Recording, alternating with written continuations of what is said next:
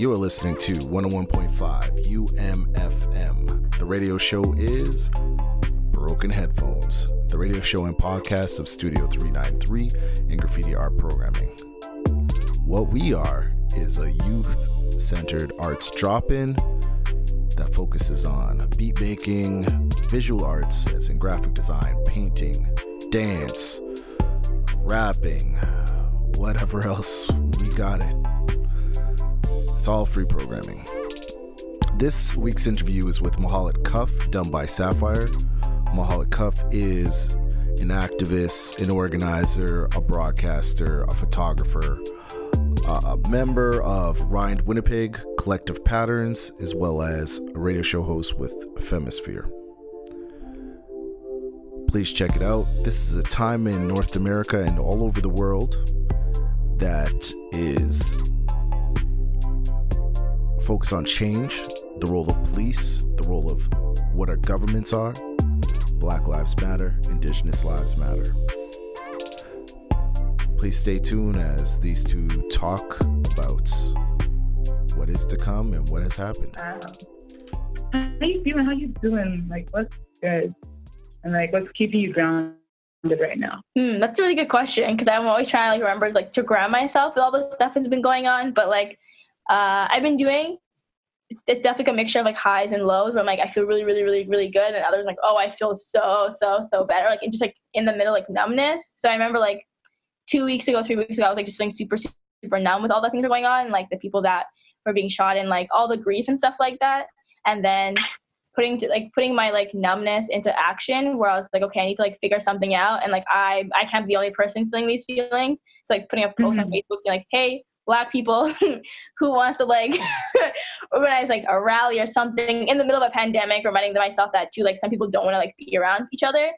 And then putting that yeah. and then like just things coming together where like other people like, yeah, I want to do that too. And like, I want to do that too. And then having this group of people and then spending a whole week of like planning and executing and crying and laughing and just like trying to be like the most productive, but also try to keep taking care of myself at the same time. But definitely, like for I'll be honest, like I did not eat like the week before the rally, leading up to the day of the rally. I was like, cool, like I I can eat. I'll get I'll eat some chips and I'll, I'll drink water, but like as long as I'm hydrated, quote unquote hydrated, all I need. so and then the day of the rally happens, running around, still like trying to make sure things are like in place, and then look and six o'clock hits, looking out, I'm like, oh damn, like there are people here, like a lot of people. I'm telling you, I was thinking about it. I was like, how do you even quantify this movement? As like, if you quantify it by the 20,000 plus people that showed up with their bodies, do we quantify it as the amount of donations that folks have received? Do we quantify it by like the emails that have been sent out to our officials and to our representatives? Or even by like the, the, the amount, like the outstanding number of expressions of both peace, of happiness, of rage, and of sorrow, and like all of the solidarity that took place in that day. Like, how do you? I'm trying to like, I'm trying to wrap my head around it. How do you even quantify what's happening? I know. I think it'll take me a very, very long time to like figure out how I really, really felt and how like take all those like aspects of it and be like, okay, how do I put into words? Because even like I think I made a post like I don't know how to put this into words. It was weird and anxious and like awkward and amazing. And I felt like I'm just like trying to be myself all the same time. So like finding like the ground, like grounding myself in the sense of like still trying to be goofy the way I am and like trying to still like you know be serious, but like yeah, with like quantifying those all aspects, but also thinking like people that uh, the, the peaceful aspect of it, which is really interesting because we thought, you know, it, it might not be peaceful in the sense that people might just like drive in and be dumb. But the people that were even driving on the street had posters were like, yeah, like I love like BLM. Like damn, like even people on the streets, like who can like physically like walk in the streets, like had their cars like revved up to like play music and do whatever. And like I think about people that were not able to be there in person, so like live streaming it or like hearing it from friends or trying to keep their best like online to like see people's stories to stay intact. So even those people too, right?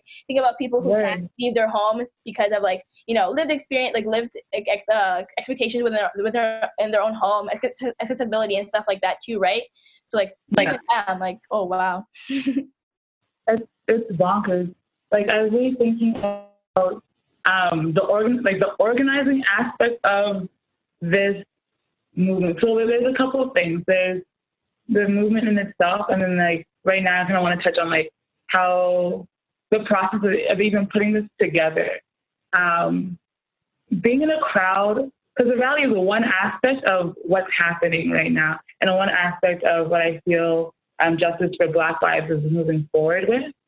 And so, but a very, very powerful statement, like what's happening, you know?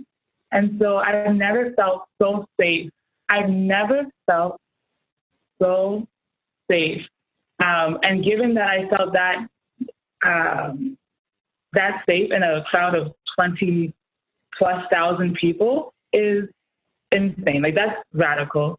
Um, I felt seen, I felt heard, and I felt understood in the midst of being among 20,000 people. And I feel like that was not by coincidence. So, as organizers, what are some of the things that you did to ensure the safety of everyone that was there at the rally and make space for the rage, for the sorrow, for the anger, and for the for the grief? Yeah, just yeah, all those things, right? Like I think people need to understand too. In terms of organizing, it can never be one person. Like if I did this all by myself, yo, I would not be alive right now. I'll be somewhere else. Like it takes like a. It, there was nine of. It took yeah nine of us, but even nine of us, it's like think about two. Like there could have been thirty five of us. It still wouldn't be enough. But knowing that you just can't do it with one person, so like thinking about mm-hmm. the group of people that I organize with, I can't thank them enough. And like the, the like the how smart they are, how critical they are, everything, and like thinking, making sure everything's in place. So I think it was an effort between the group of people that uh, we've how I've been organizing with, but also the community as well, and like the community outpour of like love and support. I think mm-hmm. thinking about the fact that we didn't have police there because we don't need the police, like they are not necessary nope. at all. like zero, zero, zero, and they're gonna show up regardless, right? If we didn't want them or not. But thinking about the community support in terms of like peacekeepers and like people like Bear Clan, Mama Bear Clan, and like all these folks who have been trained to like de-escalate situations. So when there were situations like small hints of it, like, nope, Kate, calm down. Kate, you calm down. And then they like it was it was good, right? Regardless. So I think community efforts. It was a team effort. I think the community really really wanted to be peaceful. So when it, when the community wants something, they're gonna do it, regardless of how hard it will be and how much time we have and energy we have. We'll make sure it's peaceful. And I just can't thank the people enough for just being so yeah angry, but also like being able to like find the peace within anger. Yeah. yeah. So yeah, I feel like that was that's a really cool testament. There's two things that you said that I want to step on. Um, first off, I want to give okay. There's a shout out to um, the, the act of solidarity within the act of community peacekeeping. So when when we hear things like abolish the police, and I'll make space for you to share the demands that Justice for Black Lives has afterwards, yeah. or like during this interview. But when we're saying like we as a community can keep peace within our own within ourselves, for ourselves and for each other, um, and having that be embodied at the rally. And when we're talking about solidarity between um, communities, whether it be like Black folks, Indigenous folks, or other people of color within the city, because we saw everybody represented, literally everybody represented. We saw the young and the old. I saw a toddler, oh my god, and an elderly couple walking through the crowd. You know, this couple has to be like 70 plus years old, walking and they decided to be there together was holding hand. Oh, it was beautiful. It was so beautiful.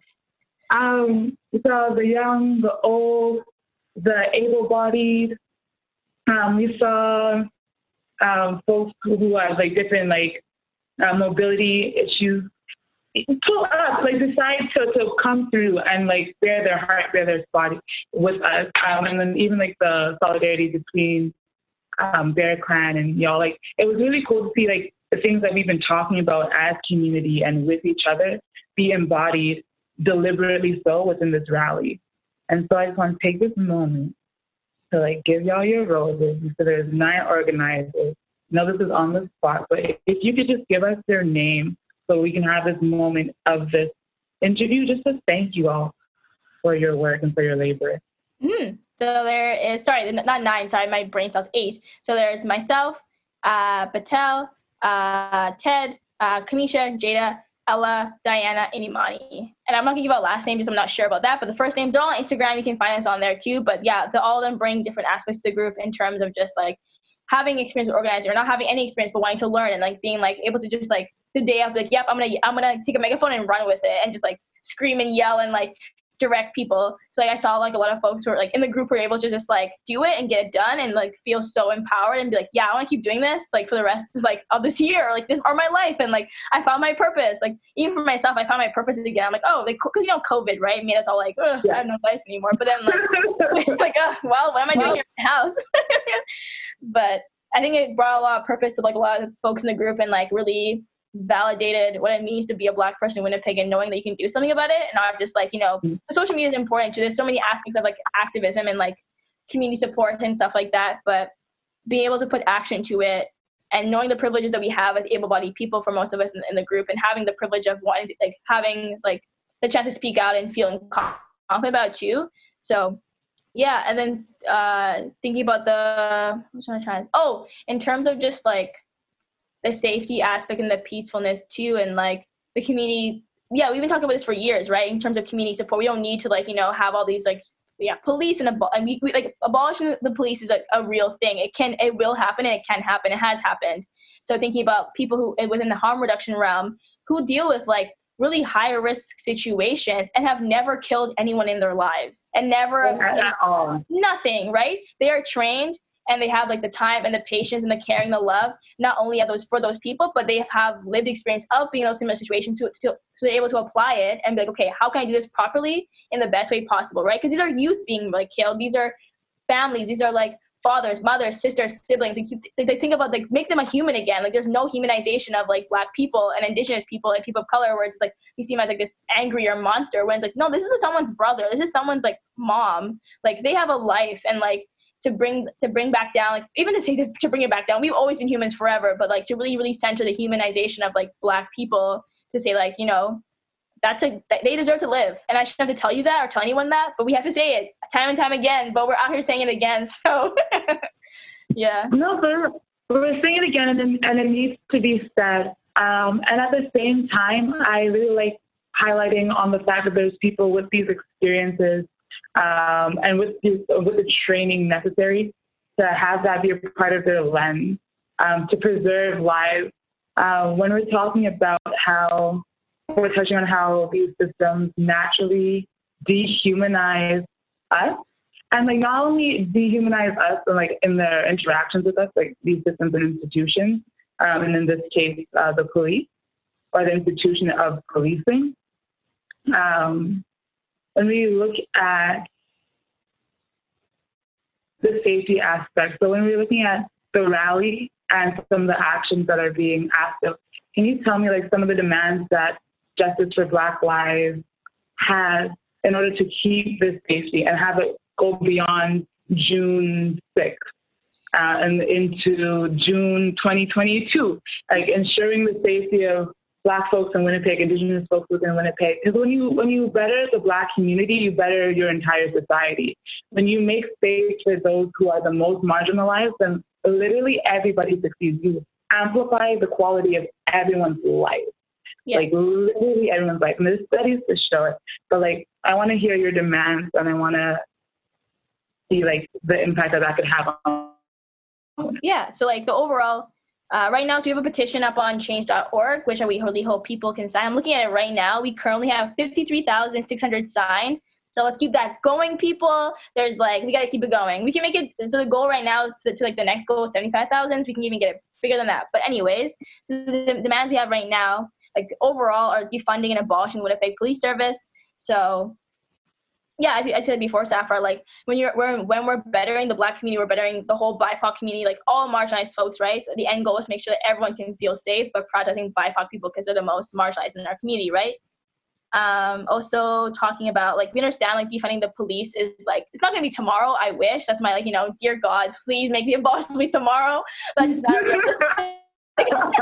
you know, go like of course we'd all want that for like next week. Like, yep, no more police. Bye. See you later. But like you know, it takes a long time. It takes time and energy and like the work of the community, but also the government to be a really, really, really like uh, full force on it. So we understand it's gonna take a, it's gonna take some time and patience and energy and time. So it's something that. Well, Minnesota said that they could do it tomorrow, and they've they've signed on to doing this. So like, yeah. holding our systems accountable can uh, create change and create change like within this year. Oh, for this, sure. Yeah. Like, it's it's mm-hmm. a commitment. Like it's we like yeah, as you're saying before, like they can say tomorrow we're abolishing the police, but what action can that take for the next exactly. four months? Exactly. Yeah, exactly. So we want to just make sure that people understand like this is something that can happen and will happen. We want to like happen, and we just gotta make sure like we're holding like our our government accountable. The the mayor, Brian Bowman, Brian Pallister, all the people up in the ledge, like they, you know, and then like also whenever a couple of other demands are just like uh, the city of Winnipeg to make a public statement about the fact that uh, three individuals, so D'Andre Campbell, uh, Regis Korchinski Paquet, and Jamal Francique, and just like saying like like saying like uh, a statement calling out immediate prosecution of the people that uh, the police officers that did murder them, because it's just like these are three Black Canadian people that have died in the last you know almost a month. I don't even know what, what time is anymore, but very very recently and for them, the city of Winnipeg to say, you know what, this is a bad thing that happened, and how can we hold our country and how can we hold our government accountable for what happened to them, rather than just staying mm-hmm. silent about it, right? Because we see this often happen all the time, where like people are being murdered and buried aside, like, oh, it's fine, it's over. No, it's mm-hmm. not over though, because these are still people. So also like yeah. uh, another demand is like telling like uh, having Mayor Brian Bowman like acknowledge and condemn the actions of Winnipeg Police Services from like the last year, like so in terms of all the Indigenous and Black people that have been murdered. So like Madut, yeah. uh, Eishia Hudson, uh, Jason Collins, a couple names are also in the petition, just like saying like this happened and we're gonna we messed up and we need to like be hold ourselves accountable. And then yeah, just like making sure that we are like other demands in the sense of just giving the city more resources in terms of a community support and how can we decenter police and more community aspects to it in terms of our mental health services education like without to abolish the police is not only abolishing the police it's but looking at other intersections of different institutions as well. So mm-hmm. holding other institutions accountable for their actions because you know we know police are in their, our school systems. Polices are in mental health sectors and healthcare and like they're everywhere. So we're trying to get rid of them in every single place but there's a bunch more demands as well. Those are kind of gist of them. I really encourage folks. I encourage like non-black, white folks, people in privileged positions to really read the petition and think about how can I be a better person, not even a better person, be a better human, and make sure like other people who are less, who are more marginalized than myself, to like you know make sure that, that they're safe, right? So mm-hmm. a couple things. Hope it makes sense. But no, it really that has been making sense. um, I really like what I what I admire most about um, the demands that we have is that they are realistic, yeah. um, and that these are actions that are founded on the principle of love, equality, and like safety. I love that all these demands are actionable, and all these demands include accountability. Yeah. Um, which brings me to like the next part of my question. So, what can your everyday Winnipegger do? Uh, and I'm speaking specifically in the context of in the context of uh, Winnipeg, yeah. um, because I feel like it's really important. I feel like acknowledging that it happens here, um, even the Instagram page, it happens here, Winnipeg or whatnot, like, speaks to the fact that this happens here in Winnipeg. This isn't. I, this is these are not isolated incidents. This doesn't only happen in the states. This does not only happen in South Africa. And like even understanding like um, apartheid systems are based on Canadian systems. You know what I mean? And like so, how is it that we as Canadians, and even more specifically we as Winnipeggers, can help um, move this cause forward? So, what are some actions that you want to see from like everyday Winnipeggers? Yeah. That would be beneficial to you. I think yeah like oh, sorry small shout out to jada who was like doing a, a, lot of the like the petition stuff and like getting those calls. Like shout out to her. She did a lot of work with that and just reiterating all the things she's wow. been like manifesting and being right there all in the petition. But um yeah i think that's a really really strong statement i think with it happens here because it, it's been happening here like I'm a baby since I'm 21, and I'm like, oh, yeah, I've experienced racism my whole life, and I've been around for a homie not that long.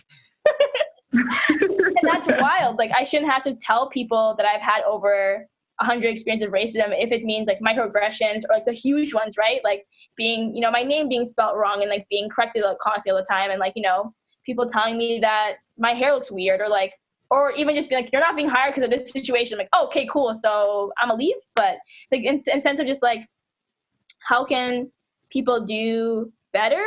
or just like be better? It just like it's hard. I think it's a really hard question sometimes because I just get so frustrated where it's like this. We've been saying this for years, and not even our like ourselves, yeah. maybe the Sapphire. Like people have mm-hmm. been talking about this. Angela Davis, Audre Lorde, like James Baldwin, like Martin. King, Malcolm X, like all these people have been saying this for years, and I don't know how to. It's almost like I'm yelling at someone, like do better. Like the resources are there. I think my, I think for myself personally, my own main focus is trying to educate Black people and like uh, BIPOC people who have not had the privileges of being in university and you know knowing where to find Angela Davis's texts and stuff like that. For white people, I'm like, yeah. you've been knowing this. Like, you've been told this. Like, you had access to these resources. You had access to these institutions and access to this information.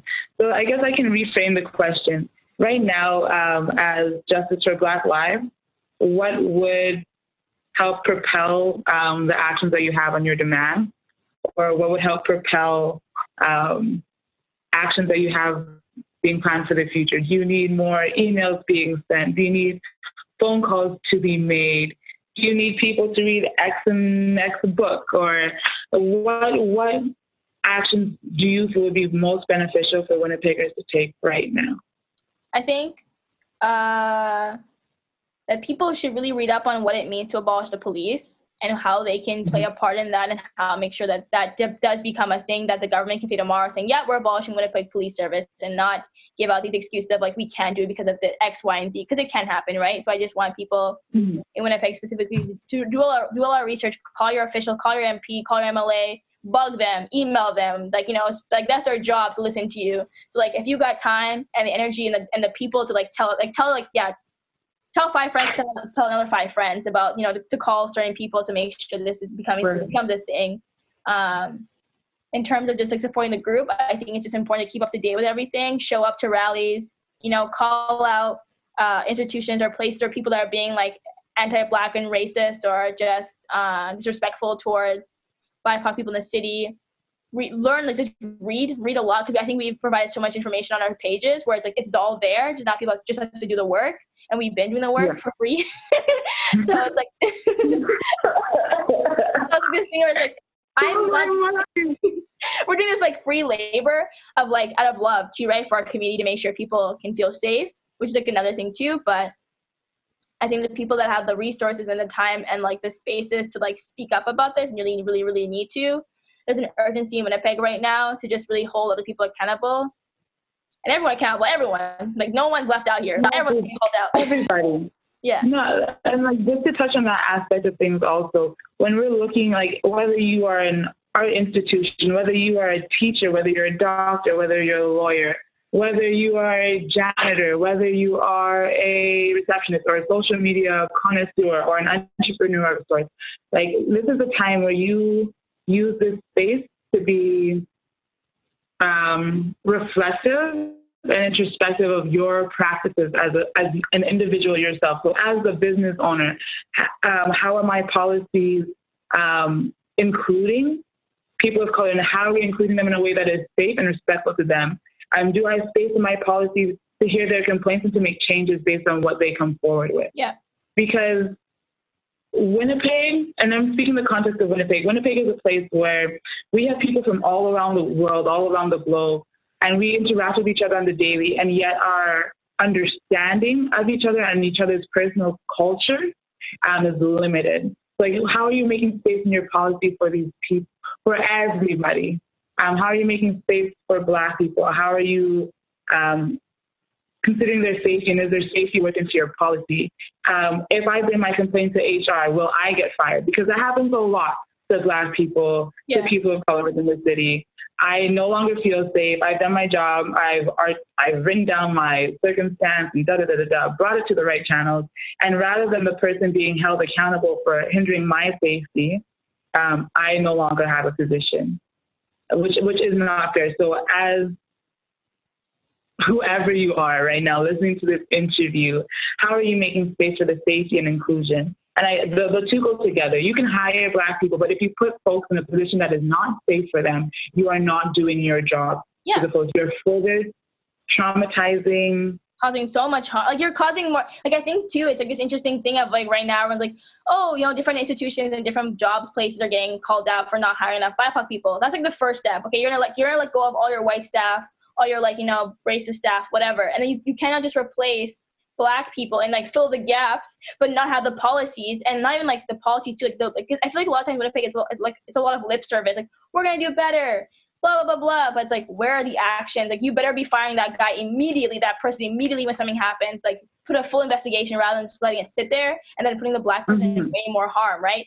Like being a yeah. being a black person, like you know, being the only black person in, in a job is, I think, harm. It's harmful. That's violence as it is. Like that's just straight up just like terrifying. Like you are the only black person in every meeting, in every social setting, like anything like that. So, but especially, especially in a job place where you know like you're your time is your days are numbered like literally like okay when am i getting fired for like either because like either you stay so quiet and you like have to like become a different person and code switch or you become like you you are your person you know who you are and then get called out for being too angry and too annoying and too whatever and then you're just like who am i and then why am i here and then you end up mm-hmm. quitting and like you have like you know you've left five jobs in the last six months which is bonkers and none of that none of what we've said is unfounded these are real testaments to real experiences to real circumstances that consistently happen and have been happening here in Winnipeg.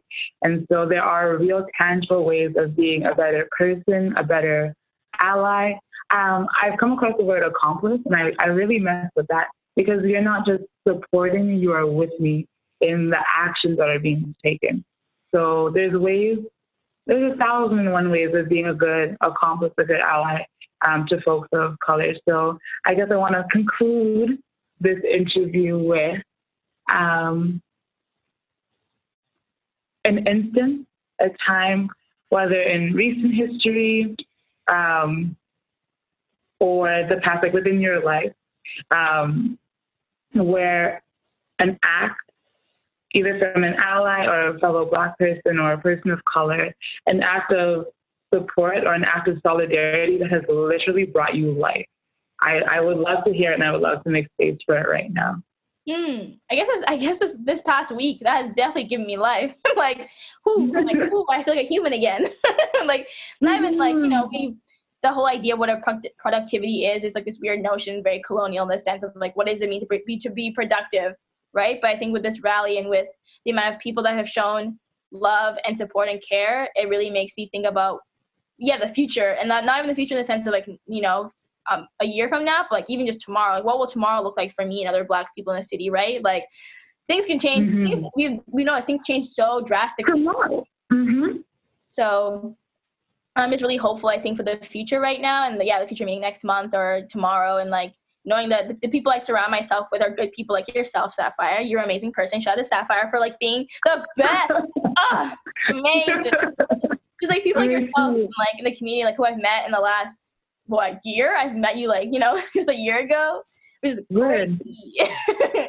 so just yes, I think just like for people in the city, just to find solidarity with, with whatever community you like really connect with. If you're queer, trans, black, indigenous, folks of color, so many different intersections of life like mm-hmm. finding finding your community and like finding the right people and surrounding yourself with that and making sure there's like love and care there i think that's the one thing i think sometimes people get jaded or shaded, like you know, by like the whole act of what activism really means. But when it comes down to it, it's like it's just about care and love. If I, you know, making sure that someone's like there's water, there's food somewhere, you know, making sure someone gets home safely, like all those different things play into like this huge role of like what does it mean to like show up and show solidarity. But if there's love and care for there, then I'm like it's all good. I'm set for life. Mm-hmm. but perfect, perfect.